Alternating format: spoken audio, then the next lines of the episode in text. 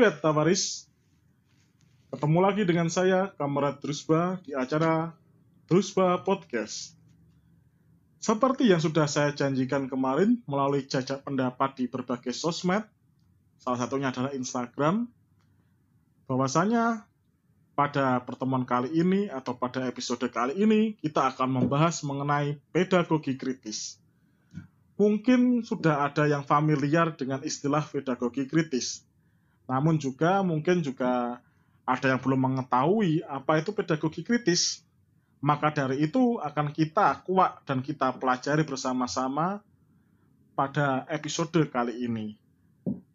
Dan yang baru dari episode kali ini adalah saya akan dibersamai oleh narasumber atau lebih tepatnya kita sebut saja sebagai pemantik dalam podcast ini yang merupakan ex anak SMA atau merupakan ex siswa di mana dia juga mengalami masa-masa tersebut, masa-masa pendidikan dan masa-masa bersekolah. Jadi kita akan bisa ngobrol lebih lanjut secara langsung bagaimana pengalaman-pengalamannya selama sekolah dengan hubungannya pedagogi kritis. Sekarang dia baru saja masuk kuliah. Siapakah dia? Yo, mungkin ada yang tahu. Sedikit bocoran, dia inilah yang mengisi suara Pustaka Drusba, Pustaka kita semua. Bagaimana suaranya? Pustaka Drusba, pustaka kita semua. Rupanya memang sudah bagus, saya tidak bisa menirukannya. Memang bagus. Mana? Coba perkenalan dulu langsung saja. Ini dengan siapa pemantik pada hari ini? Halo, selamat sore. Perkenalkan, saya Mela Devesa. Saya bekas dari SMA. Mungkin di sini saya akan menjadi narasumber dan juga pemantik yang mengenai pedagogi kritis yang ke depannya akan kita bahas bersama-sama. Bekas SMA atau bekas murid atau bekas siswa? Siswa. Oh, Siswa. siswa. Siswa. Saya kira kalau bekas SMA, bekas SMA jadi bangunannya dong. Oke. Mbak Mira, sekarang sedang apa kegiatannya?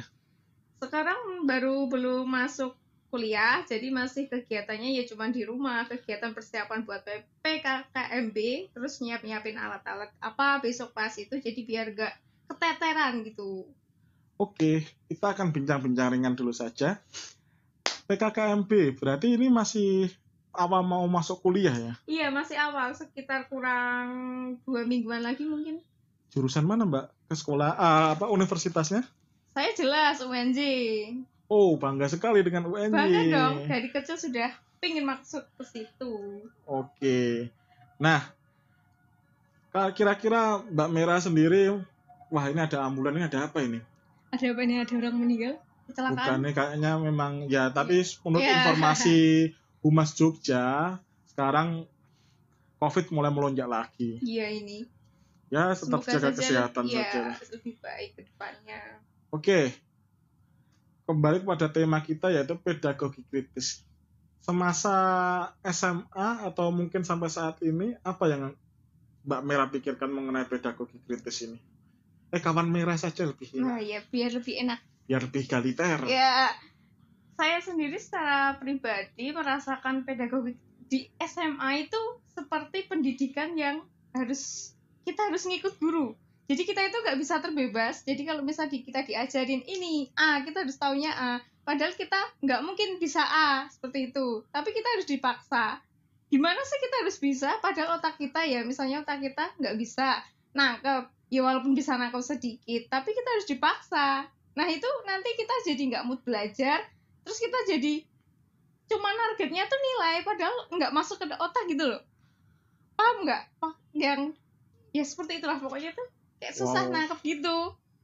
Berarti ini lebih kepada wah sangat menggebu-gebu sekali. ini. Iya ini Apakah ada satu dendam atau menyimpan energi yang sangat besar ini? pengen eh gitulah. Ingin speak up ya berarti? Ah, menunggu waktu yang tepat aja. Ya, tadi kan berarti adalah implementasi pendidikan yang pernah Mbak ah, pernah kawan merah ini hadapi waktu Ah, itu. Nah, tapi kalau istilah pedagogi kritis ini sendiri, Istilah pedagogi setahu saya seperti pendidikan pengajaran gitu ya. Oh, itu pedagogi ya berarti. Kalau Ya. pedagogi kritis pernah mendengar belum sebelumnya ketika masih di bangku SMA mungkin? pernah mendengar tapi tidak pernah dibahas secara detail oleh guru Oke, jadi saya oke, kurang oke. paham itu apa sih sebenarnya itu seperti definisi apa saya juga kurang paham Oh, tapi ini tadi kan kita sudah diskusi sebelum podcast ya. ya Dan kita sering belajar mengenai pedagogi kritis. Kira-kira apa yang hal pertama yang Mbak Mera tangkap dari prinsip pedagogi kritis dan ah mungkin jangan prinsipnya dulu lah. apanya Siapa nih yang tokohnya yang Mbak Mera ketahui lah? tokoh pedagogi kritis Paulo Paulo itu Paulo Freire. nah, ah, itu Nah. nah terus kalau Siapa beliau itu? pencetus pedagogi kritis itu Oh, pencetus pedagogi kritis. Dia orang Brazil. iya orang Brasil Oh. kelahirannya orang Brasil ya terus dia tuh menginspirasi banget gitu loh. Dia kan juga pencetus. Dia kan menceritakan kehidupannya pas kecil dia tuh sampai nggak nggak makan. Terus dia tuh sampai telat sekolah sama dijadiin satu sama anak yang lebih muda. Kan itu kayak mentalnya tertandingin banget kan itu. Terus kalau saya lihat dari video itu kayak pendidikan itu kayak sistem bank jadi kita harus nurut sama satu orang. Ya misal di sekolah itu ada guru kita harus nurut gurunya. Padahal kan kita nggak mungkin bisa kita harus pelan-pelan harus pelan-pelan diubah gitu kan. Tapi ya kalau sistem bank tetap nggak enak. Seperti itu. Saya merasakan selama bangku SMA itu seperti itu. Berarti bisa dikatakan ketika SMA itu guru ini sebagai pentransfer ilmu gitu ya. iya seperti pentransfernya gitu. Jadi kayak transaksi di bank terus kamu cuma dapat nabungnya ya doang. nabungnya nggak ada kayak imbal baliknya itu belum dapat gitu Oke, luar biasa sekali. Nah, Freire tadi kan Jack lanjut. Oh ya, yang tadi sempat terjeda karena ada kendala teknis sedikit. Maklum lah ya, podcastnya kita adalah podcast amatir. Belum ada studio sama sekali. Oke, Bisa kita buat Hah? buat studio kita besok mau mendanai? Silahkan yang ada yang mau mendanai. boleh boleh boleh Saya tunggu. Nggak usah studio lah, minimal tempat mikrofon. ya boleh itu Nah, siapa itu. yang mau mendanai Siapa yang mau mendanai barangkali ada yang mendengar podcast ini dan tertarik bisa hubungi di nomor di bawah ini gimana? Nggak ada nomor Nggak ada nomornya, nggak ada nomornya cu. Adanya lewat pusaka terus nanti nanti. nanti lewat situ aja Ah oke, lanjut lanjut lanjut. Jadi sebenarnya problemnya Freire kecil kalau aku kira ini sebenarnya adalah sistem kemiskinan yang terjadi di masyarakat Brasil tahun 60-an. Mm-mm. dia sampai kelaparan nggak bisa makan Tapi menurut kamu sendiri lah, apakah orang yang belum sarapan itu memang bisa mempengaruhi ke daya pikir? kalau saya sendiri pribadi ya saya kan kebiasaan juga tuh dari SD gitu jarang sarapan gitu kan udah biasa gitu Hmm. habis nggak sarapan terus ya kita berangkat sekolah tuh biasa nah mis- naik sepeda kan SD masih sepeda tuh Hmm. naik jaraknya lumayan satu kilo gitu ya udah biasa karena udah biasa nggak makan tapi banyak mayoritas temen aku tuh Hmm. dia nggak makan terus waktu di sekolah nggak bisa konsentrasi dia bingung materi yang disampaikan sama guru itu nggak masuk ke otaknya dia tapi beda kalau saya bisa masuk ya bukannya sombong ya ini tapi Hmm. emang mayoritas orang itu kalau belum makan emang kepikirannya itu terganggu gitu Berarti kalau ke kamu sendiri itu nggak terlalu berpengaruh ya belum sarapan enggak atau kalau aku tidak. enggak Tapi seandainya kamu juga disuruh sarapan, apakah lebih maksimal hasilnya? ah ah, saya ngerasain itu waktu setelah SD kan aku masuk SMP tuh Hmm. terus kayak kebutuhan belajar lebih banyak terus aku nyoba kayak makan disuruh makan gitu toh terus pas di sekolah tuh bisa lebih berpikir gitu kayak lebih lancar aja materinya masuk gitu Ya berarti sama saja dong. ya, ya tapi kan setidaknya waktu Berarti Anda memiliki ya lebih dikatakan kemampuan Ya. lebih daripada teman-teman ya mungkin. itulah Mungkin kita bisa katakan sebagai kemampuan beradaptasi di kondisi yang kismin. ya, Enggak. ya, ya, ya bisa itu Iya. ya, Kita emang. realistis aja lah. Emang dalam kenyataannya kita kan sedang berada di dalam Iya, Kemiskinan. Ah, itu pasti ada kesenjangan juga Kesenjangan banyak. banyak gitu. makan bisa, garam ya? nggak bisa, iya, nggak bisa dipungkiri. saya jadi teringat waktu PPL Apa itu. tuh? Ketika saya PPA juga saya tanyai itu. Aku Ah. tanyain lah Murid-muridnya? murid-muridnya. Kalian tuh Gurunya sudah nggak? Hah? gurunya nggak ditanya Pokoknya nggak usah udah dapat bayaran semua itu. Ah, terus Bayaran dari Ah, kampus ban- PTN. ah, jadi nggak boleh itu nggak boleh Ya, gimana nggak. gimana Jadi aku bikin lah di Google apa itu namanya? Pakai Google Form gitu Google Form karena Ah. ketika itu kan waktu pandemi ya. Siapa-siapa saja yang sarapan atau enggak wajib mengisi sudah sarapan atau belum. itu muridnya mau ngisi tuh Ya memang sudah aku atur sih eh, supaya nggak bisa Ah. dilewatin itu. Tujuanku udah sebenarnya cuma gitu ya? satu. Oh, Terinspirasi dari Freire ini tadi loh. Mana-mana orangnya yang nggak sarapan itu aku lihat. mau dikasih beliin makan gitu Enggak, oh enggak oh tak aku sendiri juga belum makan aku. aku ngajar tuh sambil makan loh. Loh, katanya Kan harus sarapan Oh dulu. iya, harus sarapan dulu. sarapan dulu Sarapan dulu. Nah, ini ketika aku lihat memang beberapa orang yang nggak sarapan ini, siswa yang nggak sarapan Heeh. ini gimana agak beda lah semangatnya dengan siswa-siswa yang sudah sarapan. Mungkin Sebentar. ada kontribusinya. kan katanya tadi online gitu ya ngajarnya gimana bisa tahu kalau orang itu semangat apa enggak Di WA grup kan ada diskusinya tapi juga. kan kadang ada anak Ya, yang ada semangat tapi nggak kendala. mau Nah, itu loh apa jawab speak gitu up, mau kagak. speak Ah, up.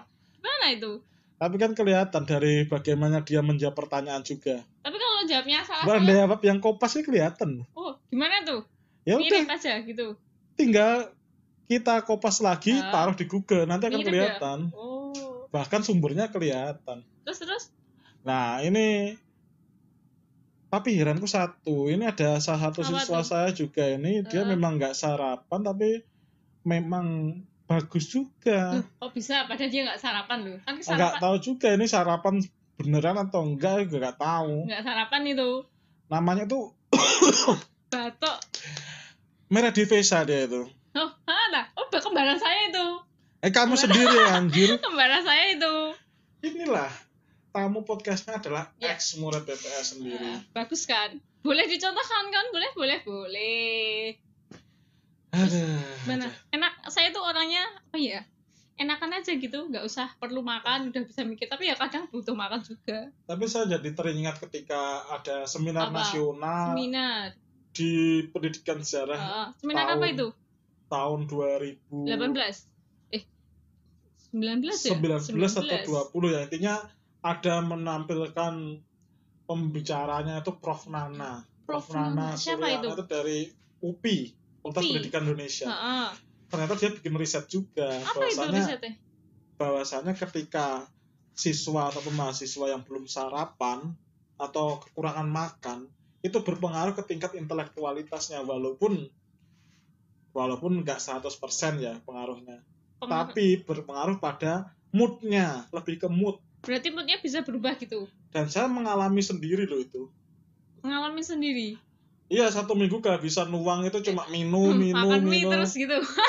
makan mie masih mending nggak ada mie ada sama makan, sekali waduh. cuma minum doang dan memang materi susah masuk akhirnya karena lebih kepada mikir kepada perut yang kosong, Kosong terus kita nggak bisa mikir. nah itu manusiawi sebenarnya Iya mayoritas gitu yang sih. terjadi di Freire ini kita juga memang sarapan dan pengentasan kemiskinan itu sangat penting Iya penting banget. supaya siswa-siswa ini bisa sarapan dan lebih Tapi enak mikir kadang kan ada keluarga yang nggak mampu gitu ya kan Ah. terus kita kan nggak mungkin ya nanya misal ada teman kamu nggak makan apa alasan kamu kan kita nggak enak nanyanya gitu loh. Gimana ya solusinya itu? Kita kasih gitu. Alah kalau buat orang-orang yang nggak mampu mah gampang itu. Kita kan kasih kasihan gitu. gini loh. Hah? Maksudnya dikasih sarapan? ah kan kasihan gitu teman. Tapi kan kadang malah tersinggung gitu. Bukan tersinggung sih sebenarnya lebih ke penyampaiannya aja. Kalau aku punya prinsip sebenarnya kalau memang itu circle pertemananmu bagus, kasih gitu berapapun yang kamu punya, umpamanya dia punya Dibagi lima gitu. ribu, kamu punya lima belas ribu, ada yang punya sepuluh ribu, dua puluh ribu, Heeh. kumpulkan aja jadi satu, nanti hasilnya dibagikan yang rata. dibeliin makan gitu Dibeliin makan.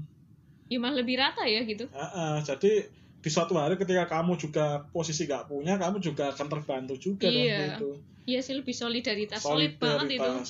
Tapi, Tapi ya rata-rata jarang karena memang pertama waktu itu kan pandemi ya. iya jarang bisa ketemu juga Kedua memang ada gap yang memang ya ini Ah, sudah bukan iya. jadi rahasia umum lagi di anak sekolahan. Ah, ah. tapi inilah untuk orang-orang yang mungkin belum bisa sarapan yang mungkin belum Kekurangan kurang itu- makan gitu kita kasih candu saja candu Heeh. candu apa bersyukur masih bisa hidup alhamdulillah Nah, itu sebenarnya sudah saya bahas di podcast sebelumnya. Bersyukur udah. itu antara kecanduan atau memang murni Eh, bersyukur. murni syukur tapi kebanyakan candu ya Kecanduan Candu lah. Saat lah kita bersyukur, kita bisa makan sedikit Iya. saja bersyukur lah. Padahal di luar sana itu Banyak- masih banyak yang makan Ah, KFC. KFC pizza juga itu kita Bukan kita iri ke mereka, Ah. tapi rasa syukur ini harus dipertanyakan lagi. Ini Iya. syukur yang beneran atau, syukur Ya, yang dibuat oleh realitas sosial. bener bener bener Oke lah, nanti malah jadi rasa syukur. kan. beda kita tema kembali nanti ke pedagogi kritis ya. ya Tadi kan kita sudah belajar juga ada beberapa tahapan atau fase penting di pedagogi kritisnya Freire ya utamanya. hmm, Ada berapa tahapnya? ada enam kayaknya 6. enam Oke, kita akan bagi 50-50. hmm. Dari tahap yang paling pertama dulu. Apa? hegemoni terus Oke, oh, terus aku- lanjut lagi eh, apa aja? terus ada pemerdekaan terus Pemerdekaan. ada penyadaran Penyadaran atau konsientisasi ya Ah, ah. bahasanya Freire. Terus terus apa lanjutnya kamu gantian yang keempat apa yang keempat Ya, itu apa? adalah apa yo yang keempat kan dialog kan, iya dialog. Terus yang Ah. kelima itu ada lontar masalah. Lontar masalah dan Terus terakhir ini adalah ada bahasa bahasa- kritis dan bahasa posibilitas. posibilitas. Mungkin bisa dijelaskan dulu yang dari hegemoni. Mumpung ada bintang tamu atau gestar atau pemantiknya hegemoni di sini. hegemoni sebenarnya hegemoni udah familiar sih di telinga kita di masyarakat juga ya. Hegemoni itu mudahnya dah. Mudahnya itu kayak ada penguasa ada yang ditindas. Kalian tahu WK Ambas tahu nggak? Lampung. iya kak. Kok Lampung toh? WK Ambas. WK Ambas yang gajah-gajah itu loh. Ya kan di Lampung tuh. ya nggak tahu pokoknya itu Ah, Ambas. iya di Lampung itu. ya pokoknya di situ ya. Nah itu tuh kayak ada kan dia penangkaran gajah gitu ya. Gajah itu kalau diberi makan dia nurut nggak? Nurut lah dikasih makan kok. Ah, kalau nggak dikasih? Ya mungkin bisa di apa sih ya keicek gitu. Oh, di keicek ya? gitu Ya, itu sama kayak sistem pendidikan selama aku ngerasain di SMA Maksudnya? kayak ya sistemnya sama di mana kita kalau belajar di sekolah kita itu misalnya pintar ikut lomba dapat juara pasti kita dapat penghargaan tuh. Terus jadi kebanggaan guru-guru. Tapi sedangkan ada teman kita atau kita pas down kita nggak bisa ma- pelajaran nggak masuk ngerjain apa apa nggak bisa. Ya kita cuma dapat kayak sindiran dari guru. Padahal itu sistemnya kan nggak bagus. Mental kita yang kena kan itu kalau gitu ya itu sistem yang aku nggak suka di SMA seperti itu mana Itu apa implementasinya di SMA ya? Ah, ah, kayak di SMA gitu. Berarti kalau di SMA itu ya kalau yang pinter makin pinter, Pinter makin pinter bodoh ya, wallahu alam gitu. Ya tapi udah. kebanyakannya ya tetap tertinggal Iya, yang kadang juga ada temen yang pinter nggak mau ngajarin. Bahkan bukan bodoh sih. Bukan, sebenarnya dia cuman kayak ya Anu apa apa ya? ibaratnya kurang fasilitas. Kalau kurang fasilitas mungkin nggak tahu juga Nggak- ya, nggak. tapi lebih kepada kurang mendapatkan ilmu yang sesuai dari eh, dirinya eh, sendiri.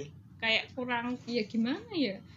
Kadang dia juga ada siswa yang gak nyaman gitu kan sama lingkup di kelasnya. Hmm. minta temen ngajarin nggak mau temennya. Dia merasa kalau ya udah kamu tuh sainganku nggak usah kamu aku ajarin gitu.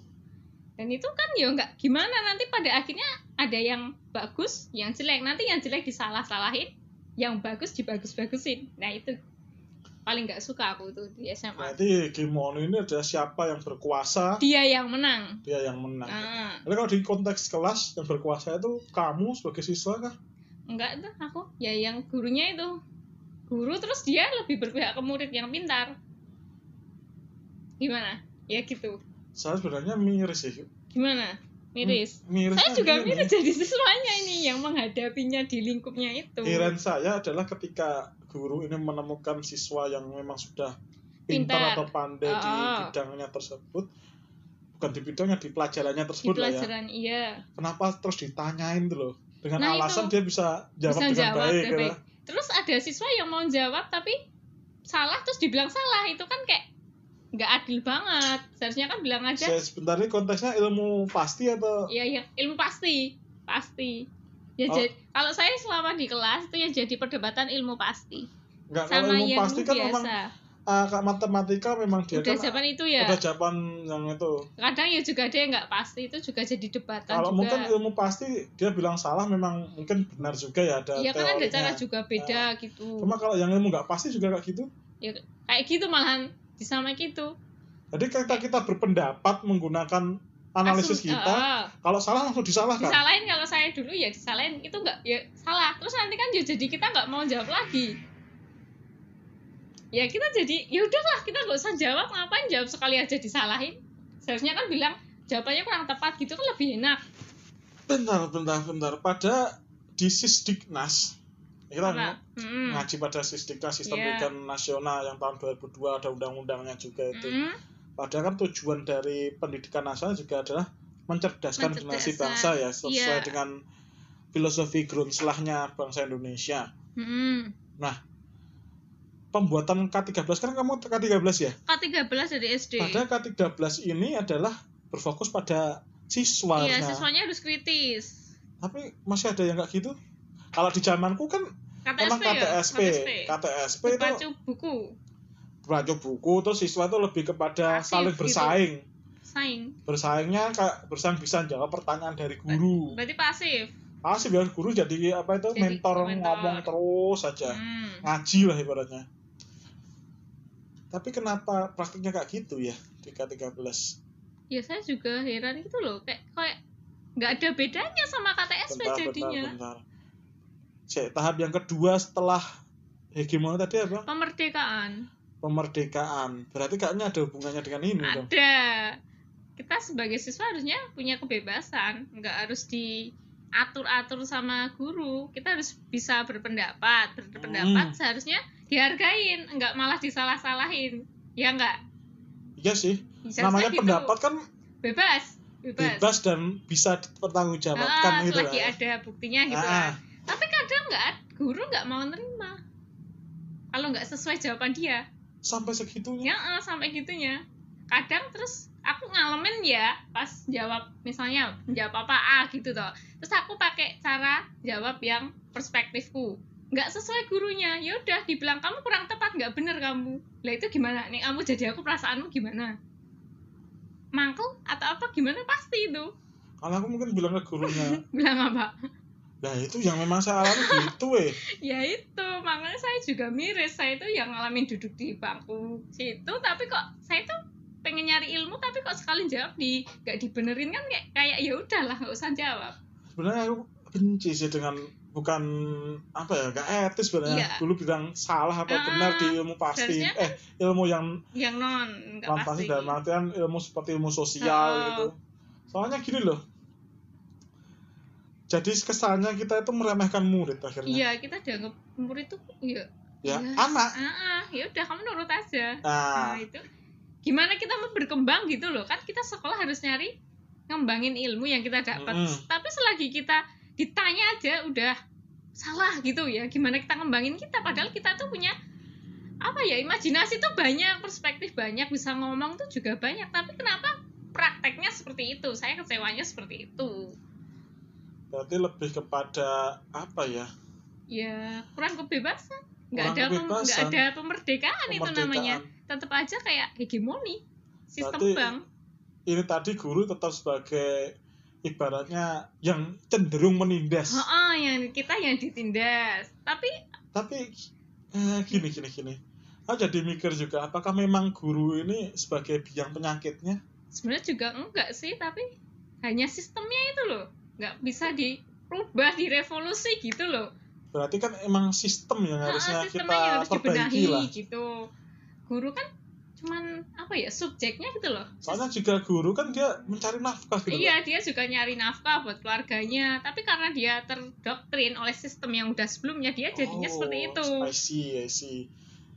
juga nggak kalau masa doktrin juga kita udah nggak perlu Oh, heran ya karena iya. memang utama guru lama Hmm, yang udah ya tua-tua gitulah pokoknya. Karena memang pada saat itu cenderung pendidikan di era orde baru Ah, pen- doktriner Doktrinan iya. doktriner Jadi, dan dia nggak- contoh uh, PKN dulu kan masih PPK Dulu PK dulu PPKN. PPKN tak benar sekarang PKN ada yang nyebut PKN Ah, tapi sebelumnya lagi kan ada kewajiban menghafalkan Pancasila P4 itu. P4 atau P4. P4 P4 oh. Penghayatan, pengamalan, betul. Pancasila itu lah intinya. itulah Sampai harus hafal Hafal. semuanya itu maksudnya apa itu gitu loh. ya iya ya Padahal ya. ya kalau diresapi Pancasila itu ya kita Ya. dari bangun tidur sampai tidur lagi ada nilai-nilai iya. yang kita kita Kenapa resapi dari harus- Pancasila. Kenapa harus dihafalkan itu loh ya kan? Kalau dihafalkan nggak ada pengamalan juga sama aja. Kita nggak Ah. bisa meresapinya apa itu. Jadi apa mungkin kalau konteksnya pemerdekaan antara guru sebagai yang dianggap cenderung menindas Hmm. dan siswa yang dianggap tertindas ini harusnya sama-sama merun- Me- eh, memutuskan rantai yang mengikat ya, di tangan dan kaki mereka itu. bisa ngembang. Jadi nggak itu itu aja gitu. Gimana bisa ngembang kalau nggak mau diputus gitu? Setidaknya ada perubahan pada sistemnya itu. Oke. Tapi ya kalau berbicara sistem ya yang menang saat ini adalah Ya, yang kapitalis. Kapital yang berkuasa pasti itu. Nah, jadinya pendidikan komersil dong. Ya, eh, buat Itu nanti kita- itulah. Tapi lanjut aja kalau komersil itu. pendidikan. Ketiga apa ya? Ketiga itu ada penyadaran. Oh, Penyadaran ini ini. bahasa Banyak. khasnya Paulo Freire adalah Konsi- konsientisasi. Ya, itu. Conscientization bahasa Waduh, Inggrisnya. Bahasa Inggris saya waduh, Jadi gerakan penyadaran ya. penyadaran. Yang kamu tangkap Pak gimana? Penyadaran. Penyadaran. Gimana ya? Kayak ah, ya kita harus sebenarnya bagaimana cara guru buat siswanya itu bisa sadar gitu loh. Paham nggak? Iya. Kayak kok susah menjelasinya. Jadi tadi kan kita sudah merdeka semua Ah, ibaratnya. terus Kalau kemerdekaan rantainya udah Udah putus. putus. Terus kita tinggal proses penyadarannya. Jadi antara guru dan siswa sama-sama tersadarkan kalau Mm-mm. selama ini yang membelenggu mereka itu sistem Sistemnya. sistem yang mana gitu loh ya. ya harus dicari mana itu sebenarnya dan harus dibenahi Oh, Tapi- berarti gimana? Guru itu belum dapat caranya gimana biar dapat penyadarannya itu. Nah, gimana ya? Kalau masalah penyadaran, Mm-mm. sebenarnya aku pernah mempraktikkan. mana tuh? Jadi kalau dari pengamalanku, wah pengamalan. oh, pengamalan. Dengan Ya, teorinya Freire yang aku gabungkan dengan paham paham apa? Paham. Paham aku paham Pa- padamu. waduh duduh aku Enggak, enggak, Ini paham loh. apa? Dengan pemikiran Marxis. Waduh marxis lagi. Masnya kayaknya ah hobi marxis ya ini? Anda Gimana? tidak usah seperti itu. Ini jelas-jelas channelnya Marxis loh di sini. Udah udah. Lanjut lanjut. Atau mungkin Anda mau menjadi ya, gabung gitu ya? Muridnya Bakunin boleh boleh besok diuji coba muridnya Bakunin enggak enggak. Enggak enggak enggak. Jangan-jangan kita nanti dikira Ah, menjelekkan itu. kaum nggak boleh nggak boleh. anarko. Nggak boleh nggak boleh. Yuk Nggak boleh. lanjut. Sentimen itu oh namanya itu nggak boleh. Ya itu.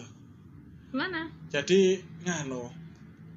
Ini ah, terinspirasinya dari tokoh Marxis yang ada di Italia namanya Antonio Gramsci. Antonio. Dia punya teori yang namanya gen, eh, Apa? apa hegemoni Heeh. ya, hegemoni kebudayaan di mana selama ini kan kapitalis yang menghegemoni kita, iya kita harusnya juga bisa mengenalkan hegemoni yang lain untuk menyaingi kapitalisme. itu. menyaingi kapitalisme Jadi caranya adalah bukan dari partai, kalau bukan dari kepartaian, terus dari apa kalau bukan partai menyadarkan generasi-generasi muda atau generasi-generasi produktif Heeh. Sebagai generasi organis. Apa itu generasi organis? apa itu generasi yang Yaitu punya pemikiran generasi yang memang dibentuk Heeh.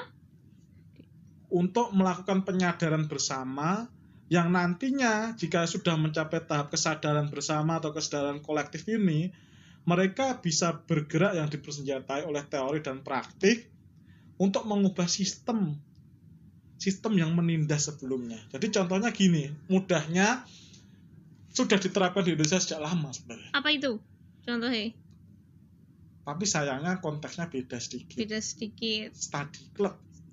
study club heeh. Jadi teringat organisasi apa? Bukan, eh, sepak bola terus banyak lagi Study club bukan bola Study ya? club apa tuh Study club, Study kelompok club. belajar. Oh, ah, aduh, lama nggak belajar Apa? Keingetnya apa tadi klub itu? ya belajar terus di misalnya ada les-lesan gitu kan terus nanti kita tapi itu bayar Itu itu. lebih kepada bimbingan belajar Terus bukan bukan yang apa? itu. Ah mudahnya kak Budi Utomo tau nggak? Organisasi oh di Utomo. Jadi itu study club bisa dikatakan lingkar belajar yang memang isinya bukan sebagai institusi formal. Berarti dia cuman kelompok. Kelompok bela kayak kelompok belajar gitu? Nah, umpamanya kamu dari jurusan pendidikan sejarah. Oh. Nanti ada juga anggotanya yang dari Jadi, jurusan lain umpamanya pendidikan bahasa Arab gitu ya. Bahasa Arab ya. Beda jalur tapi itu nggak apa-apa. Ketika Oh. kita bisa belajar bersama kita bentuk kelompok bentuk gitu. kelompok melingkar. Melingkar apa? Harus melingkar supaya kita semua sama-sama setara lah. Nah ini nanti generasi inilah generasi organis yang harusnya bisa menyadarkan. Menyadarkan? Melakukan konsentrasi ini. Jadi Hmm. caranya adalah kita melakukan diskusi dan juga benar-benar memikirkan praktik yang nyata lah ibaratnya. Apa Berarti yang akan lebih- dilakukan? implementasinya nyata gitu. Ah, ah, jadi bukan generasi yang terbuat eh, atau terdidik dalam bangku sekolahan, Hmm. tapi kita juga butuh pendidikan yang ada di luar sekolahan dari yang mampu memberikan pengetahuan lintas kalau di konteksnya Jurusan. masa lintas lintas jurusan jurusan atau mungkin lintas perspektif lintas perspektif lah. perspektif ya lebih ke perspektifnya kan beda-beda gitu terus nanti disatuin buat nyadarin ah. hmm. bahwasanya kita selama ini loh kecanduan aslinya, canduan apa tuh macam-macam pendidikan Banyak. juga, banyak kecanduan sekolah juga loh. iya sekolah ya kita Kamu pernah mikir nggak sih kamu sedang benar-benar lelah-lelahnya tetap harus sekolah gitu loh akhirnya tapi kamu karena kecanduan sekolah kamu sangat bersemangat ingin sekolah ya. Oh, oh, sering. Untuk menuntut ilmu katanya. Oh, tapi badannya capek. Menuntut ilmu atau cari nilai? Cari nilai dari sekolah itu. Padahal nilai jelek ya malu belum malu udah diejek nanti belum di harus remedium iya. banyak sekali. Ini namanya kecanduan kita tidak sadar dong aslinya nggak sadar ternyata cuman buat nyari nilai. Nggak tahu Nah, itu ilmunya masuk apa enggak nggak tahu itu pokoknya. problematik sekali itu. Problematik. Mungkin lanjut yang keempat ini Oh, ini. hubungannya. Apa yang keempat? Dialog. Dialog. Beda itu lagu. Oh piano ya aduh ini melenceng ke mana-mana ini. Beda jadi beda. kalau beda sudah sadar terus kita harus butuh dialog. dialog itu mungkin juga bisa jadi itu ya cara untuk menyadarkan itu tadi ya bisa dialog. nanti kita kan saling sharing sharing gitu saling dialog dialog bisa berarti dialog ini lebih kepada bukannya di kelas juga sudah terjadi dialog antar guru dan murid. Sering dialog di kelas tapi kadang di kelas tuh malah jadinya nggak dialog ntar maksudnya gimana itu? Itu kayak kita misal dialog ya. Nah kita dialog misal aku sama gurunya dialog ngomong. Terus hmm. tapi nanti dialogku tuh pasti kalah. Paham nggak? Jadi kayak ya nggak nggak serasa dialog. Kayak serasa cuman ngomong biasa tapi nggak nyambung oh jadi kak bahasa basi gitu oh loh bahasa basi tapi sebenarnya tuh awalnya mau dialog tapi karena nggak nyambung ya udah dianggap kayak kayak biasa atau mungkin itu ya guru Apa? biasanya ngasih pertanyaan terus Ngasih- siswanya berebut untuk menjawab Oh. itu ada juga nggak sih sering aku tuh gurunya misal ngasih pertanyaan muridnya tuh rebutan tapi nanti pas kita udah angkat tangan misal pertama angkat Ah. tangan tapi karena ada murid yang lain yang dianggap sama gurunya paling pintar nanti yang dikasih dia padahal ada yang Ada jarang yang udah- menjawab Ah, kan kasihan yang ingin jarang jawab. menjawab. Ah, yang jarang jawab itu ingin jawab tapi nggak dikasih kesempatan. Beneran itu? Bener ada faktanya. Kan saya udah yang ngalamin. Kalau aku jadi gurunya malah yang sudah kulino jawab nggak akan aku jawab gitu. lah. Tapi kan faktanya itu yang murid pintar itu suruh maju suruh jawab kita nggak ada kesempatan. Kita serasa kita tuh sekolah pas materi itu kita ngerasa nggak dapet ilmunya. Ya udah cuma duduk gitu. kalau jawabannya nggak sesuai dengan gurunya ya udah itu kayak nanti ya udah debat aja. Tapi kadang sih emang bisa didebat guru? Bisa tapi kalah. Muridnya tetap kalah. Itu namanya bukan debat. Malah kayak apa ya? Itu namanya Kayak- ya. ya guru kayak menang Ya gitu. udah. ya udah. guru ini orang yang Jadi, Menabung. oh, oh, kamu yang yang ditabung. Ya udah kayak jadi ya Lembah mana? gitulah. Lembah mana? Tapi kadang lembahnya itu udah keisi air gitu ya gitu di masa Dialog. dialognya. Tapi gini loh kita problematik loh maksudnya. Oh. Ah, apalagi di lingkungan Indonesia. Lingkungan Indonesia ya yang kayak- notabene kan memang paradigma wah paradigma, Wah, paradigma. tinggi sekali Nanti bahasanya. kita- kamu ah, kamu akan kena paradigma melalui Prof. Saiful Wah, aduh, kita promosi Prof Saiful nanti kamu akan diajar Prof Saiful aduh. Semoga saya kuat. paradigma itu cara berpikir Cara berpikir, cara atau berpikir. metode berpikir Metodenya yang gimana? paradigma pendidikan kita itu pendidikan timur Pendidikan timur. sebenarnya aku nggak suka sih membeda-bedakan pendidikan mengklaim pendidikan timur pendidikan barat Tapi soalnya gini loh kalau kita melakukan pengklaiman pendidikan timur barat secara tidak langsung kan akhirnya terjadi pengkotak-kotaan kayak kelompok-kelompok gitu. jadi merasa bahwasanya ah timur nanti lebih baik dari Lebih barat baik, barat lebih baik baik. daripada timur akhirnya nggak selesai-selesai pertentangan ini ya Iya, jadi kayak saing-saingan aja. nah ini masalahnya yang mengaku dan mendaku pendidikan timur ini ya Hmm, pendidikan timur ini adalah apa apa? yang susah untuk dirubah itu bukan untuk dirubah sih sebenarnya untuk dicerahkan atau Untuk diserahkan, disadarkan disadarkan. Nah, Pendidikannya gimana itu? Guru itu dianggap yang paling mulia Paling mulia muridnya? dalam artian sebenarnya yang paling mulia emang bagus profesi guru Iya. ya mulia mencerdaskan bangsa Mm-mm.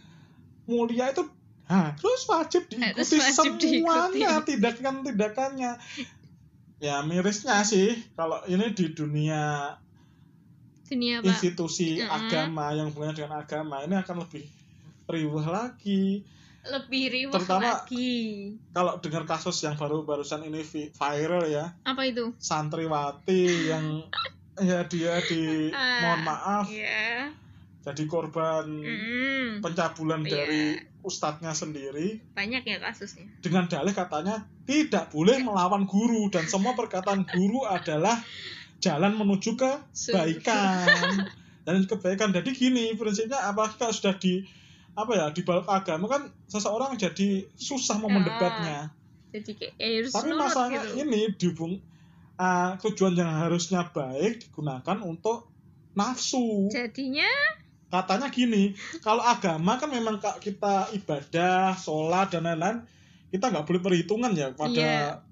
yang apa sang pencipta mm, jadi kalau nggak perhitungan nggak pakai akal prinsipnya dia kayak prinsipnya gitu dia. makanya yang santrinya ini diembel-embeli ya udahlah kamu ikuti ritualku ritual bugil Padahal santrinya itu sebenarnya nggak mau kan- loh dia. nggak mau sebenarnya dan Tapi dia karena- sudah ada rencananya tapi ketika diembel-embeli itu tadi kamu mau mendapatkan ilmu yang hak ilmu yang dari Allah langsung atau enggak Tapi heranku kenapa ya kok bisa nurut enggak? Misalnya karena enggak, gini doktrinnya dia itu tahu nggak apa?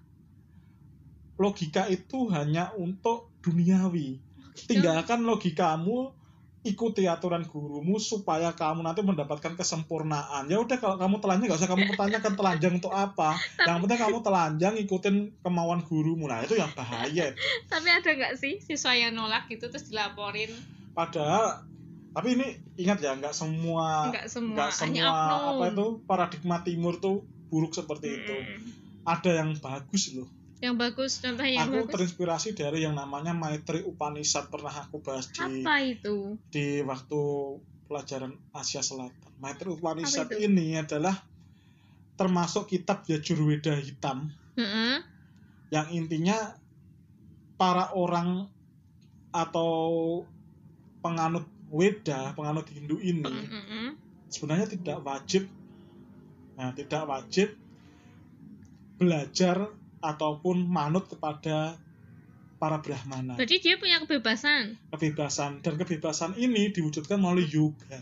Apa? Itu. Yoga, yoga itu berarti bukan yoga senang yang Ya ini. terus apa maksudnya? Kalau saya kalau suruh yoga seperti itu juga gak bebas. Iya. Badan saya ini sangat panjang kali lebar, atletis. atletis terus Kebebasan melalui ini loh, melalui apa itu namanya? Apa Dialog dengan pikiran sendiri. kontemplasi, Kontemplasi. ya Menemukan kebenaran, menemukan kekurangannya jati diri sang pencipta itu dari dalam dirinya dan dia kan jadinya guru itu bukan brahmana yang mungkin juga kadang brahmana brahmana ini kan diberi embel-embel politik oleh pemilik kekuasaan pada saat itu. Jadi dia mendapatkan pencerahan sebenarnya sebenarnya dari diri sendiri. Ini contoh yang bagus-bagus ya. Mm-mm. Kayak Sang Buddha juga. Dia apa? Sang Buddha Sang itu apa Buddha. Tuhan? Bukan? Dia guru. Iya, dia cuma yang ngajarin gitu kan. Dan dia berkata bahasanya pencapaian tertinggi adalah moksa kan. Moksa. Pernah dengar tuh? Jadi Moksa. sudah nggak ada lagi yang namanya samsara. Iya. Sudah nggak ada kesengsaraan. Nah caranya itu adalah dengan bukan didoktrin oleh orang lain Lalu dari diri sendiri. dan gitu. akhirnya tercerahkan makanya dinamakan Buddha. Buddha. Mungkin kalau kaitannya dengan pedagogi kritis, sebenarnya metode pedagogi kritis ini juga bisa seperti metode Sang Buddha itu bukan mencerahkan tapi lebih ke menyadarkan menyadarkan. dari keterkungkungan selama ini. Mm-mm. Ya toh? Betul. Berarti kalau sudah tahap keempat tadi apa? Nanti kita masuk tahap kelima. Tahap keempat tadi lebih Tahap yang mana? Keempat atau kelima? keempat tadi kita Keempat tadi kita dialog.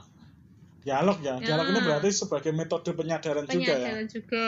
Kalau sudah kita ke penyadaran, Bisa kontemplasi Lanjut diri. kelima, lanjut yaitu kelima, adalah ya, lontar masalah. Mana tuh lontar Lontar masalah? Kita masalah. lontar-lontaran pakai bola gitu Pak ya? Enggak itu kayak kita volley mana? Kita saling masalah. lontar. Mungkin pakai ketapel. Ketapel. Ah itu. Bisa itu bisa Nggak, dicoba. nggak, nggak, ngawur gitu namanya ngawur, ngawur, ngawur. Ini podcast. Podcast bukan merinteng gitu ya. Wis. Tadi Yes. ini kalau lontar masalah sih sebenarnya di dalam pendidikan, De- Heeh. apalagi kamu nanti kan calon pendidik ya. Ya, amin amin ya Allah. Hmm. Nanti ada di bagian apa Bagian ya? apa? Pelajaran strategi pembelajaran, strategi pembelajaran. Mm. Ada yang namanya metode pembelajaran problem solving dan juga project based learning. Gimana itu? Problem solving ini kan juga pemecahan masalah sebenarnya hampir mirip dengan lontar masalah. Bedanya apa? Ya hampir mirip saja bedanya Mirip. kayak Pada penerapannya sih. Oh. Mm.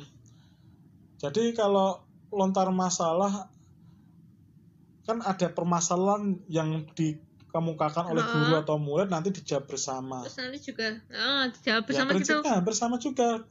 Eh, apa problem based learning adalah suatu kasus yang harus dipecahkan oleh peserta didik. Namun menurut saya ketika ini diterapkan di sekolah formal kebanyakan jadinya eh, Jadi- penerapan yang mekanik atau ya udah kayak tetap guru yang melontarkan masalah ke siswa. Terus siswanya suruh jawab doang gitu. Nah, jadi kak masalah ini bukan ditemukan oleh siswa Tapi tapi didoktrinkan dari guru. guru. Jadi siswanya Gitu nggak kalau di kamu? sering banget ya Allah. Itu kayak gurunya tuh kayak ya cuman ngasih masalah, kita suruh ngerjain. Tapi gantian kita yang tanya, gurunya bilangnya nanti dibahas sama-sama. Padahal kita kan butuh jawabannya waktu itu juga. Mungkin itu gurunya mikirnya kalau nanti siswa yang suruh cari masalah, nanti siswanya cari masalah beneran. Enggak, enggak ya, tapi kan kita kan juga butuh jadi pelontar, nggak harus guru doang yang pelontar. Kan kita juga butuh kita tanya guru juga harus jawab, tapi kadang nggak mau guru itu jawab, malah dia bilang nanti kita bahas bersama-sama. Padahal kan kita keponya hari itu gitu loh. Kayak ya aneh aja Mungkin gitu. aku kayak inget itu ya di Apa? Biasanya kalau pro- uh, penelitian atau problem-problem kayak gitu ada di mat Mat- matpel sosiologi gitu. Sosiologi ya. Nah itu Iya, kamu sering, cari pernah disuruh bikin proyek gitu kan? sering aku sering disuruh buat proyek Tapi kayak itu masalahnya kamu yang mencari atau memang guru yang menentukan? ah, kita guru yang menentukan terus kita suruh milih sendiri gitu. Kita harus berpikir lebih kritis. Kalau gitu tetap aja kritisnya karena Karena ilmu ada- yang buatannya gurunya dong. Iya, emang kita harus nurut gurunya. Gurunya misal minta tema ini, kita harus nurut temanya itu, nggak boleh melenceng. bu- gak boleh bikin sendiri gitu. Nggak boleh. Nanti kalau Walaupun lebih padahal lebih Enggak. lebih urgent gitu. nggak nggak nggak boleh. Nanti gurunya marah-marah. Wow. Hmm, pernah pernah kena semprot nggak pernah kamu aku pernah. Gimana mau kena semprot punya aku aja nggak ada gituan kan KTSP. Oh iya nih. Yang penting tinggal jawab sesuai 13. buku, sesuai Ah. buku Anda pintar. Enak nggak sih KTSP? KTSP itu nggak bagus itu. Nggak bagus. Karena titik siswa bisa. Iya iya iya. iya. Enggak, enggak. Iya. KTSP itu membuat kita sebagai generasi Lebih yang pasif. kayak ya itu tadi Pasif. udah tahu generasi eh, pendidikan kayak bank Terus- banknya ini bank yang mau bangkrut lah ibaratnya gitu akhirnya ya udah semuanya berdasarkan buku iya harus manut buku gitu ya nggak bisa pengetahuan sendiri ya Mm-mm. sama-sama cacatnya lah iya tapi heranku K13 ini sebenarnya harus bisa lebih baik tapi seharusnya lebih baik tapi kan ya terakhir faktanya K18 ya yang akan diterapkan lagi? Kalau iya revisi 18 apa 20 saya kurang tahu sih tapi terakhir 18 oh itu ya. Nggak ngikutin saya kalau kayak gitu. Taunya ya udahlah ya ikutin kan memang aja. belum bukannya nggak ngikutin Belum kamu aja ya? belum masuk kuliah juga. kan 13 masihan. Nah itu bisa jadi PR besar itu. PR besar sampai aduh kepala nyut-nyutan sumpah tapi masalahnya problemnya ya ganti-ganti kurikulum itu Iya ganti-ganti tuh kayak nggak pasti gitu loh. Kan kita sebagai siswa misal seperti kayak maba seperti siswa baru kan kita nggak mungkin nerima ya langsung bisa masuk dalam otak tuh nggak mungkin. Dulu aku kan mulai K13 tuh kelas 4 SD Hmm. awalnya KTSP udah fokus belajar lewat itu buku terus ngafal-ngafalin kan. Kok tiba-tiba diubah bukunya juga ganti satu buku ada tema-tema dan itu susah banget menurut masuk otak tuh nggak bisa itu. Kayak susah apalagi guru tua ya. Guru tuh mau rasanya pengen tak tinggal tidur. Tapi katanya kalau guru muda mungkin lebih Dua, terbuka ya. ya lebih terbuka walaupun ya kadang masih ada Nah, karena dia didoktrin karena guru senior ya juga. itu. Tapi aku jadi kepikiran kalau memang pemerintah tegas ya harusnya. Seharusnya tegas sih. Tegas gini loh kalau memang bukan kita bukan memecat atau memberhentikan guru tua semuanya enggak. Iya. Tapi guru tua ini juga seharusnya kan memang sudah difasilitasi untuk mengikuti zaman Mm-mm. kalau memang sudah dirasa nggak bisa ya udah ya sudah, diberhentikan dalam artian guru yang muda dalam artian ya udah dikasihkan apa ya dikasih tadi apa gaji sebagai gaji sebagai Imbalan uang dia imbalan juga. dia sudah beberapa lama mengajar Hmm. tapi udahlah nggak perlu dilanjutkan lagi iya kan mengajarnya. banyak juga tenaga yang lebih muda gitu dan loh. kasihanku kalau tenaga yang muda ini dia dikasih pemikiran lama lagi akhirnya sama aja nggak akan terputus perubahan. rantainya. Yes. Ini tadi jadi sesuai konteks yang kelima tadi adalah lontar masalah. lontar masalah. Harusnya lontar masalah itu timbul dari siswa guru. guru juga timbul, Timbul. juga nanti saling interaksi tanya jawab. tanya jawab iya. Jadi posisinya guru dan siswa itu sederajat seharusnya. Horizontal ya? Ya horizontal. Kalau vertikal nanti ya sama aja nggak ada perubahannya. Penindas jadi tindas. iya. Tetap ada penindas ditindas Walah, tapi berarti itu tetap banyak di sekolah belum bisa dirubah. Ya karena memang kita harus sadar juga tadi paradigma timur yang Iya. katanya dibangga-banggakan. tapi ya real- realitanya seperti itu dan kasihan siswanya juga. Siswanya kayak ya udah kayak kayak nggak gini tuh kita cuma jadi bahan buat jawab nggak boleh ngasih pertanyaan gitu. Jadi ya nggak bisa berjalan lancar kalau menurutku selama jadi di SMA Lontar masalah itu adalah kuncinya. Kalau sudah lontar masalah berarti kita kepada tahap berikutnya terakhir ini berarti ya. Bahasa kritis dan bahasa posibilitas Ini kalau udah bisa lontar masalah secara adil ya ya. iya kalau udah bisa berjalan deal Apa sih bahasa kritis? bahasa kritis apa ya kita Aku ngeritik kamu terus menerus gitu. ya bisa sih dikritik kritik kritik kritik kritik oh kritik banyak kritik singkong. keripik itu Wow. keripik itu enak dimakan ini ini udah dari tadi belum makan ini Ini sepertinya menyindir podcast ini gak ada makanan. nggak ada makannya ada yang mau subsidi yuk yuk boleh boleh Kopma nanti belilah di situ. jauh ini kopna Ya udah besok tak siapin subsidi lagi lah, jadi kita tamu lagi iya lah. jadi kita bisa ada cemilannya gitu loh Ayo, ngobrolnya yang- tuh lebih enak gitu Ya, yang agak tengi-tengi gitu. ya enggak itu udah nggak layak dimakan Air gitu. pelangi lah yang jelas. boleh Wow, boleh disponsori oleh pelangi. Enggak. Oke, lanjut. oh. Mengenai bahasa kritis. Mm-mm. Apakah kritis itu harus kita selalu mengkritik kritik kritik kritik kritik kritik kritik? enggak nggak harus mengkritik ya kita mengkritik secukupnya aja nggak harus terus-terusan kritik kritik kritik gitu Ah, mungkin lebih tepatnya apa ini ya, Pak? Kita harus apa tahu ketika kita sudah bisa lontar masalah kan jadi tahu permasalahan yang sebenarnya itu Iya. disebabkan apa. Mm-mm. Nah, mulailah dari situ kita mengkritisi Mm-mm.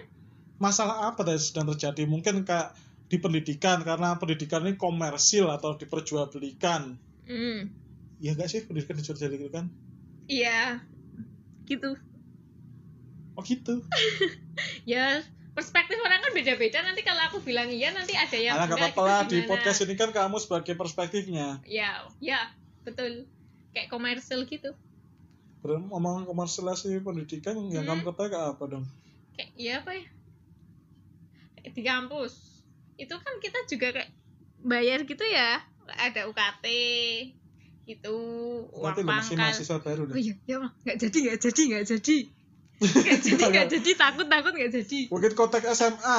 SMA ya di SMA tuh Enggak, enggak. Kalau kampus itu nanti kepanjangan. Oh, nanti Karena itu birokrasi kampus oh, sebenarnya. beli besar ya udah SMA aja aku Teman-temanmu itu loh, pada apa berburu apa itu? berburu itu berfoya-foya prom night itu juga bisa Buru alma mater gak ada, Po. bulan mater ada sih banyak juga. Itu juga komersil ya? Rata-rata yang dicari kampus yang kampus yang favorit. Aku heran itu cari cari jurusan yang sesuai dirinya atau cari alma enggak mater? dia yang cari alma mater itu. Eh ada juga temanku. Kayak gimana ya dia tuh perspektifnya tuh yang penting aku tuh dapat kampus yang bagus. Nggak mikir aku tuh jurusannya apa. Yang penting aku tuh masuk di situ tapi dia nggak mikir ya udahlah nah besok aku kuliah gimana? Nggak tahu yang penting aku masuk situ udah selesai. Mungkin dia anu mungkin apa? apa? Dia orang yang menerima mungkin. enggak bukan men- bukannya menerima bukannya gimana ya? Mau tak bi- bicarain temanku sendiri tapi kalau enggak ya kayak kayak ada yang ganjel gitu. Kayak aku tuh kan ya kita teman deket ya. Aku sering Ah. dicurhatin juga dia tuh bilang aku tuh pokoknya maunya di sini di A misalnya. Habis terus aku tanya lah kamu mau jurusan apa? Jurusan ini. Kamu yakin? Nggak yakin soalnya aku yang penting dapatnya di A gitu. Jadi ya biaya berapapun mau terus dia jurusan apa pun mau yang penting aku di situ. Almet tuh yang penting itu udah. Sampai aku tuh Berarti terheran-heran. dibilang gengsi juga gengsi tapi kalau mau dikatain gengsi dia nggak mau Ya, tapi gengsi teman berarti kan dia tujuannya foto dengan alma maternya jangan-jangan. Dari- Nih aku sih mikirnya gitu tapi dia emang udah mantep gitu itu berarti. Ah, ah. tapi aku mikirnya ah mungkin kamu maunya yang anu nggak mau gengsi aku mikirnya kan gitu tapi kan anak gitu loh dia cuma mau nyari almet ya misalnya harus di kampus A tapi kalau nanti dia nggak nggak bisa nyambung gitu gimana ya aku mikirnya tuh Emang nggak ada di Jogja kampus A? nggak ada tapi Nggak kan ada sih, adanya UGM sih. nggak boleh nggak boleh nggak boleh. Enggak, tapi kan memang UGM itu paling favorit. Iya, favorit terbaik. Terbaik. Udah. Ikip mah apa? Apa ya? Lah padahal, Padahal udah namanya just ada. UNJ, nggak Nggak ada ada. ikip-ikipnya loh. udah udah masa lalu itu. Tapi kok Kok nggak tetapnya ikip ya taunya. itu kayaknya itu yang Atau mungkin kalau mahasiswa bilang. UN, UNJ, orang-orang taunya UNJ. UNJ. aku pernah loh ditanya gitu sekolah di mana mbak eh, kok sekolah atau kampusnya di mana UNJ apa UNJ aku kayak aduh ini tuh kok nggak tahu terus Ya, pas aku bilang ikip dia tahu UNJ oh ya ampun kayak Berarti ah, gimana ya emang padahal beda UNJ UNJ kan beda kenapa kok perspektifnya tentang ikip gitu loh itu sama saja komersi dong berarti ya. bener seharusnya Ya sampai yang memburu. Mungkin kalau jalur yang SNMPTN atau SBMPTN bisa Eh. kita maklumi ya karena skill ya itu. skill Yang bilang SNMPTN bukan skill itu ngawur juga oh loh. itu padahal kita Menderita di bawah tekanan dari kelas pendidikan 10. kayak bang gitu. dari dari kelas 10 kita harus paham materi harus nilainya naik terus stagnan Iya. kok masih dibilang itu cuman bejo itu gimana gitu loh Wah itu nggak pemikiran yang kurang benar kayak tuh. nggak nggak terima aku ini kayak Ah, iya. gitu ah, SNM ya. SNM kamu Padahal saya itu juga Apa? sangat membela sekali SNMPTN Oh. karena saya SBM. karena Beda saya merasa kita. jalur Kita tes itu, wah ini skill saya juga bagus ini. ya kamu bagus di skill kalau saya bagusnya mempertahankan nilai Nah, yang nggak bagus itu Ini. yang jalur amplop. Nggak tahu loh, kita nggak sebut mandiri oh loh ya. kita nggak nyebut cuman oh Enggak, maksudnya maksudnya Oh, nggak kamu bilang sebut. apa Nah, tadi? Oh, itu. itu. Tapi ya rata-rata sudah tahu lah ada uang pangkal. iya ada uang pangkalnya belum Itu semacam uang kondangan sih sebenarnya. asal ada itu masuk guys dah gitu Nggak apa-apa toh, itu kan biar membiayai kampusnya biar lebih kaya. Oh, kampusnya nanti nggak rugi nih nggak ada itu nanti dana Berarti komersil. komersil udah Lah ketahuan, inilah fungsinya bahasa kritis, mendapat mengetahui bahwasanya ada sesuatu yang nggak beres di iya pendidikan. tapi kita nggak tahu itu secara halus gitu Jadi disuntik agar kita kecanduan. oh, akhir kita candu terus Iya sih, ya, rata-rata akhirnya emang. kampus favorit jadi tren ya. tren nggak mikir itu apa kita jurusan apa nggak penting almetku itu udah Bukan Gitu. sesuai kebutu untuk kebutuhan, tapi, Tapi sesuai- untuk kebutuhan gengsi. ya kita hanya menginginkan bukan untuk memahaminya Nah ini, tapi kalau kita hanya terjebak di bahasa kritis nanti juga bahaya nggak sih? bahaya dong nanti kita Oke. harus ngeritik-ngeritik terus tapi nggak ada tindakan nyatanya sama aja Jadi kalau bahasa kritis, kalau umpama kita tadi ngeritik komersialisasi pendidikan, Ah. terus kita akhirnya ngeritik terus aja ini yang gengsi terhadap ini kampus kita ingin nyebut- cari nyebut kampus, kampusnya merek nggak apa-apa ya nggak apa-apa nggak apa-apa lah. ya Palingan juga nggak ada apa-apa kok kita sudah di era apa ini? era era kebebasan Era bebas juga bukan era kita adalah GFW. CF. apa itu Kita yang Fashion Week. Selamat. ah aduh kayak mas jadi apa nih ya Enggak, enggak. Ini kalau kampus itu ya memang kritik untuk kampus tersebut sih iya sebenarnya. sebenarnya Kalau memang mereka juga mendengarkan podcast ini, barangkali kita bisa jadi konsultan di situ. konsultan agak ketar ketir nih Enggak. Jadi intinya kalau mengkritik-kritik saja malah bisa-bisa kita yang emosi. Mungkin kita terlalu emosi. dalam kesedihan, oh kita ngikutin perasaan kita harus mengkritik-kritik terus nanti ya juga nggak baik harus ada yang ngimbangin dong. iya dong biar kayak timbangan ah kayak Wow, kayak horoskop. horoskop Berarti harus diimbangi dengan yang terakhir. apa itu Bahasa posibilitas. Apa itu? apa yo Ayo. Wow. apa yo apa itu Bahasa po- posibilitas. Lebih kepada kalau menurutku sih gampangnya paham sikon nggak sih itu? Paham sih, kon. ya dia harus paham situasi kondisi Jadi kayak ada kemungkinan-kemungkinan Kemungkinan apa? yang, yang akan terjadi Jadi kalau tadi kan sudah mengkritis Mengkritik. apa, mengkritisi apa yang salah dari sistem pendidikan. ya Jadi kalau sudah mengkritisi harusnya dilakukan aksinya dong. aksinya jadi nggak cuman kritik doang harus ada aksi Jadi kayak ibaratnya apa praksis ya? praksis ya oh praksis Nah, praksis tadi kayak ini sebenarnya juga mengatakan praksis ini persatuan antara antara teori atau ide dengan, Dengan penerapan, atau penerapan. refleksinya itu. Ah, Nanti kalau kita jadi orang yang cuma paham teori-teori itu jadinya omong doang gak sih? doang nggak ada tindakan itu A sampai Z.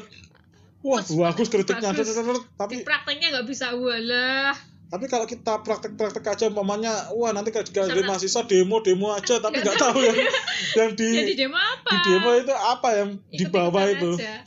Itu berarti tolong tolong eh nggak tolong nggak boleh nggak boleh hanya nggak boleh nyebut tolong. Kita harus bilang goblok lah itu.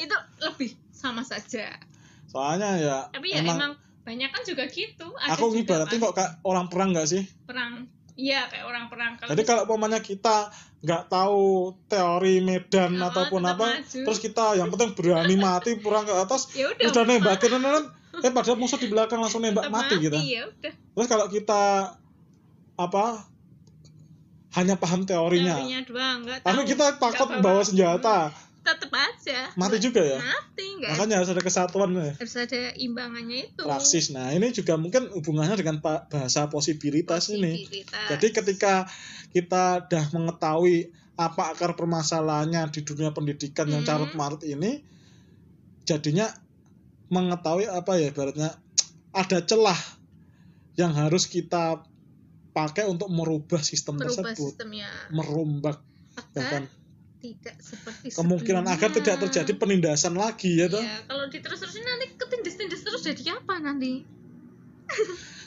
Tapi memang luar biasa sih ini pemikiran Freire dan kalau memang ditarik dengan Kesimpulan eh, apa ibaratnya apa? ideologi perjuangannya Freire memang Hmm, ini haluannya cenderung ke Marxis ke Marxis. Karena memang Freire juga kan dari Brazil ya Iya dari Brasil dia lahirnya. Brazil dan itu kan termasuk negara-negara di sekitar Amerika Latin Hmm, memang budaya Marxis di sana budaya Marxis Latin sangat kental kenal, iya.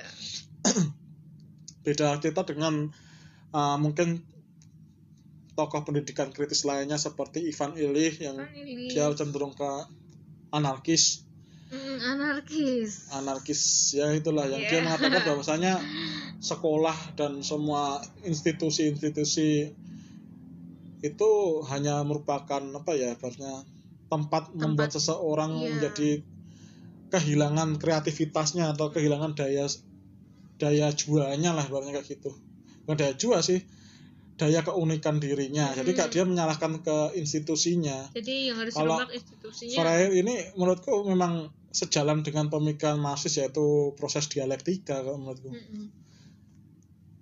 Tahu dialektika kan dialektika pernah baca bukunya ada tapi kok lupa ya tenane tenang loh aku Ki, pernah baca Jadi intinya Pernah dialektika itu adalah dia menggantikan sistem kan sistem ini sudah kurang Udah. baik. oh, Dia harus gantikan dulu Diganti. supaya terbebas dari penindasan. Jadi adanya sistem transisi yang dianggap sosialisme ini yang dianggap dialektika. Jadi kalau konteksnya pendidikan ya udah sistem pendidikan yang Dirubah. coraknya liberal kapitalis ini dinegasikan dinegasikan. dengan pendidikan yang yang lebih kerakyatan biar jadi seimbang. Dan juga tidak ada pembedaan-bedaan Iya lagi. nggak ada udah nggak ada penindasan tapi Mm-mm. ya. Ya kalau masalah proses berapa lamanya sebenarnya orang keliru kalau mengatakan revolusi itu sesuatu perubahan yang terjadi sangat cepat. sangat cepat padahal Itu lama keliru tuh sebenarnya. padahal lama Nggak kita nggak tahu lama Nggak, atau tapi- cepatnya tapi setidaknya kalau di dasar filsafat materialisme dialektis Mm-mm. itu nggak bisa loh langsung kita set tiba-tiba jadi revolusi tetap butuh Terbakar. waktu ya butuh waktu kalau analoginya kayak orang itu sih Orang apa? merebus rebus Air. air, Nah, 1 sampai 99 derajat Celcius itu wujudnya masih cair. masih cair terus Kita tambahkan suhunya 1 derajat Satu Celcius saja lah. Itu nanti langsung peluk-peluk peluk-peluk Jadi? Jadi uap uap. air Kalau yang air ini tadi kan bisa dilihat bentuknya kan berarti dia Hmm. kuantitas kuantitas terus diubah menjadi kualitas karena nggak kelihatan dan itu hanya membutuhkan satu derajat, satu derajat. saja. Nah ini yang disalahi katanya revolusi jadi cepat ini dia hanya melihat satu derajat ini. padahal yang satu sampai Pada- sembilan ada kemungkinan-kemungkinan atau kondisi-kondisi yang memang harus dilalui sangat panjang 1 Iya, sampai tapi 99 itu derajat ini. Makanya kadang orang ada kesan yang mengatakan kayak revolusi itu sudah nggak relevan atau mungkin uh, teori sosialisme sudah mati. Padahal nggak bisa dikatakan pemikiran ini mati, nggak bisa. Dia punya fasenya sendiri. hanya saja nggak kelihatan Hanya saja momentumnya belum Belum- dapat belum mungkin. dapet, iya. Saya kayak orang umpama kita logikakan di dunia pendidikan juga kalau Hmm. kalau nanti kita kan habis covid ini ya pandemi ini ya Eh, habis pandemi udah kelihatan kan gimana kira-kira oh, oh. pergeseran ekonomi apalagi uh, perang Rusia juga yang Perang menyebabkan banyak negara barat kehilangan kehilangan. gasnya ya. Mm-mm. akhirnya berdampak pada ekonomi global juga. Betul. Nah nanti umpama si kapitalisme macet juga kita nggak tahu apa yang Iya. terjadi pada mungkin dunia ada perubahan. Mungkin Francis Fukuyama yang mengatakan bahasanya komunisme sudah mati dengan runtuhnya Uni Soviet ini padahal akan masih hidup. ketar ketir ketar ketirnya apa ini? Cina ini menggila sekarang sangat-sangat. Kalau kita katakan bahwasannya Cina itu masih biasa-biasa saja ah, yang kita pegangnya HP-nya Made in Cina. Sadar dong. Luar biasa pencapaian luar biasa dari negara sosialis ini. Sosialis, sosialis ya kita nggak usah Ah, bahas lebih lanjutnya baik. walaupun ada yang mengatakan dia Mm. kapitalis tapi ya terjadinya pergeseran kekuatan ini jelas terjadi lah mungkin ini juga bisa jadi proses negasi sistem yang ada. Jadi kesimpulannya wah kita langsung oh kita langsung kesimpulan. kesimpulan nih. Kesimpulan dari pemikirannya Freire dulu aja. Nanti kita Gimana? tutup dengan perbincangan yang lebih ringan. Boleh boleh. Adalah bahasanya gimana kalau kamu nyimpulkannya sendiri? Nah, kamu dulu aja lah. Kamu dulu aku kan udah mulai. Masa aku harus nutup? Kamu dulu ayo nanti kan kita tadi udah bahas Nggak, jadi keseimbangan kalau aku tetap saja pendidikan itu ya proses dialektik kalau bagiku dialektik Jadi ketika pendidikan itu masih dipegang oleh kelas penguasa di sini adalah kaum pemodal, hmm. pasti nanti hasil atau tujuannya juga digunakan untuk memenuhi kaum pemodal itu. Maksudnya gimana? Pendidikan gaya bank inilah yang dijelaskan Iya. Freire. harus Itu secara tidak terasa sebenarnya untuk uh, memenuhi apa?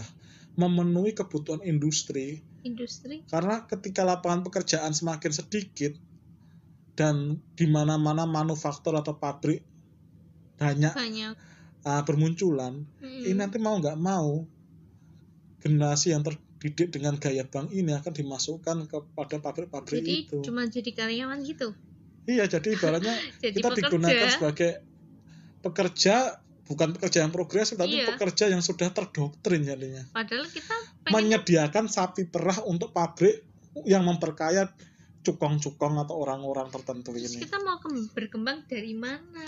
Ya nggak bisa berkembang kalau Ya memang udah. tujuannya gitu. Bahkan SMK yang SMK yang harusnya kan membuat mas eh, membuat siswa ini bisa memiliki kreativitas tinggi Hmm, dan dia bekerja. bisa mengembangkan usahanya sendiri tapi kan kebanyakan dia kerja di pabrik. Iya cuma jadi pekerja aja nggak bisa jadi dia pengusaha atau mungkin montir atau apa ibaratnya bekerja untuk borjuasi tetap bekerja tetap menjadi yang tertindas. Nah, selama sistem ini nggak bisa diubah. belum dinegasikan tetap akan begini. Jadi kesadaran kelas atau kesadaran mengenai penindasan di bangku perkuliahan eh perkuliahan.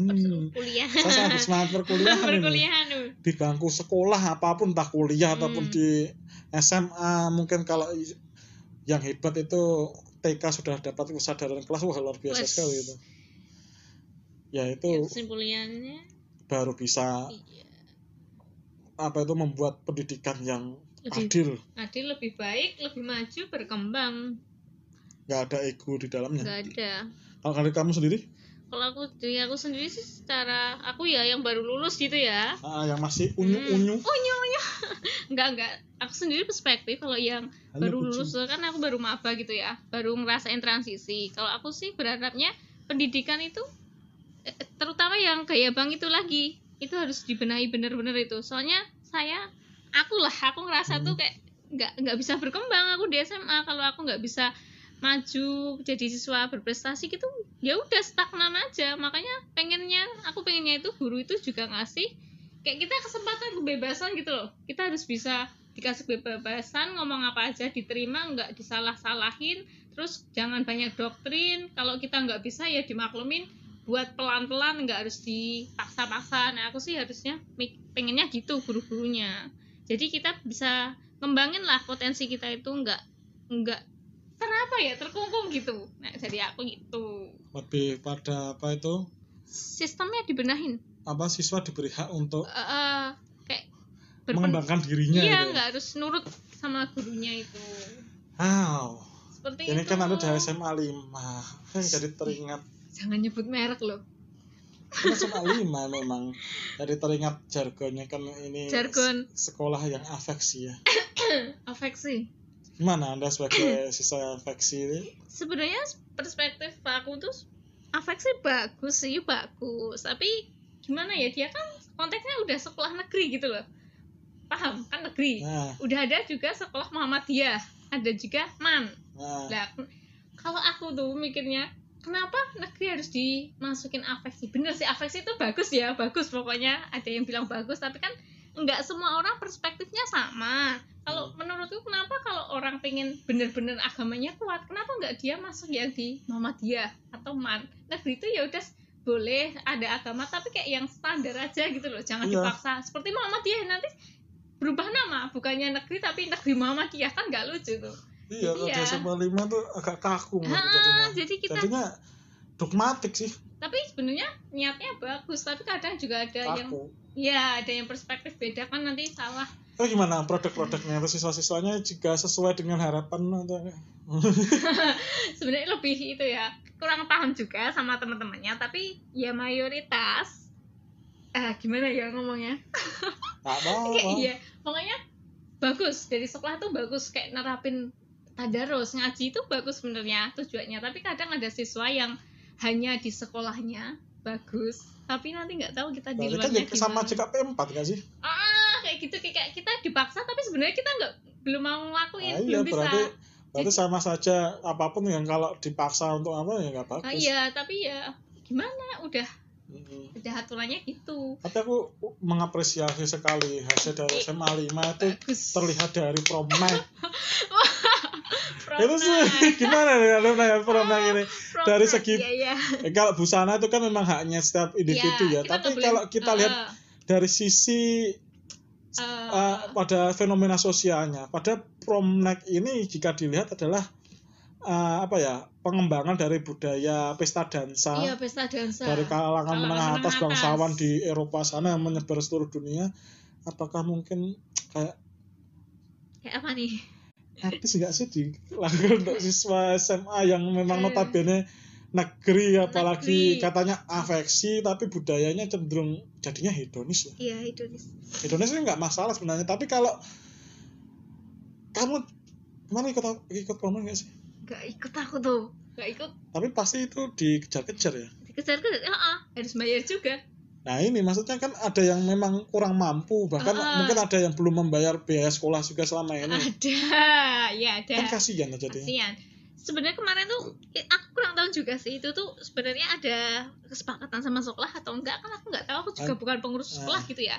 Setahu aku tuh dari nggak tahu itu osis atau apa gitu kan Mhm. di sekolah ya pokoknya yang dia panitia gitu lah. Dia ngasih kayak Google Form suruh ngisi kamu setuju nggak biaya segini? Terus ada impromptu besok tanggal sekian.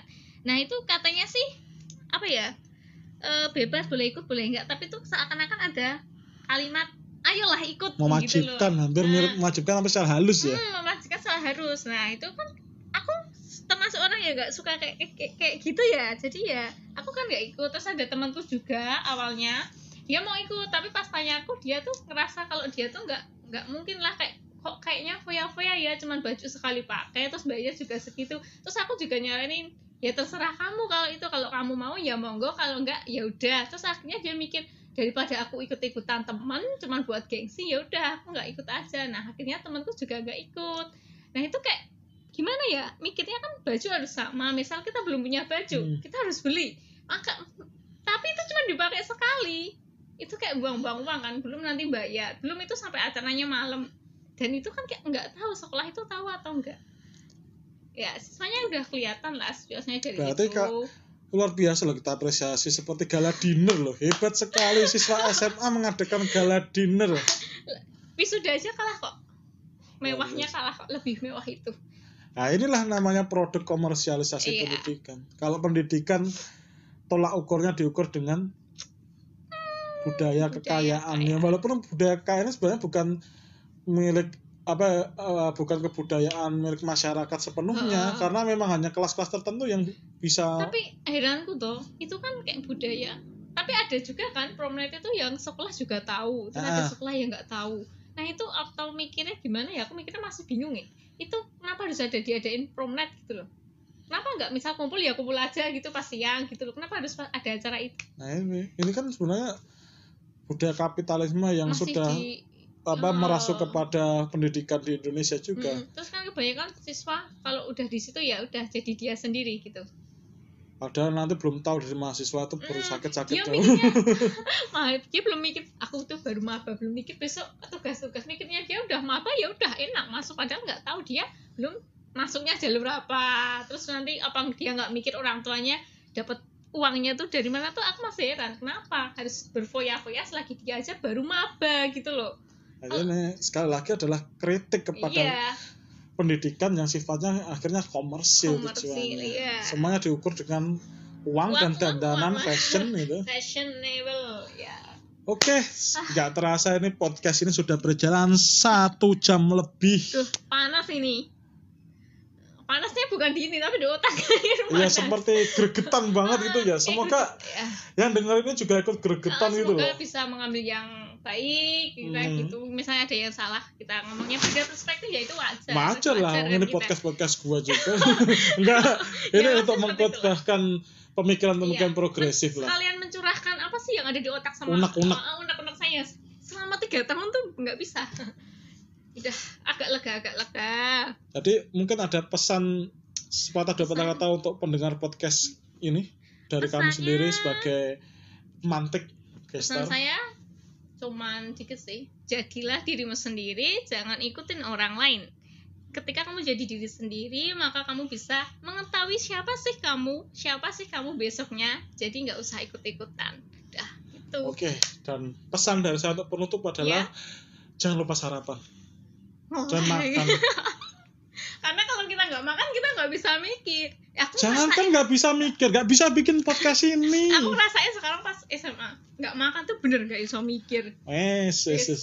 dah Oke, terima kasih iya kawan merah Devisa. sama-sama Di pertemuan berikutnya saya juga akan bahas podcast lainnya loh. Podcast lainnya, Tema siap, siap. yang sudah eh, yang sudah tercatat adalah mengenai apa?